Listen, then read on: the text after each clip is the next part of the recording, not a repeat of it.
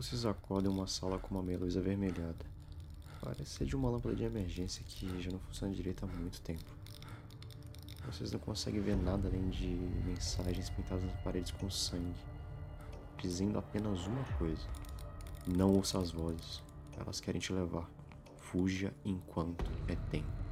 E essa sala tem somente uma porta. Porta essa que parece a de um hospital, completamente aberta, dando para um corredor escuro. De lá vocês ouvem apenas uma coisa. Não se acalme.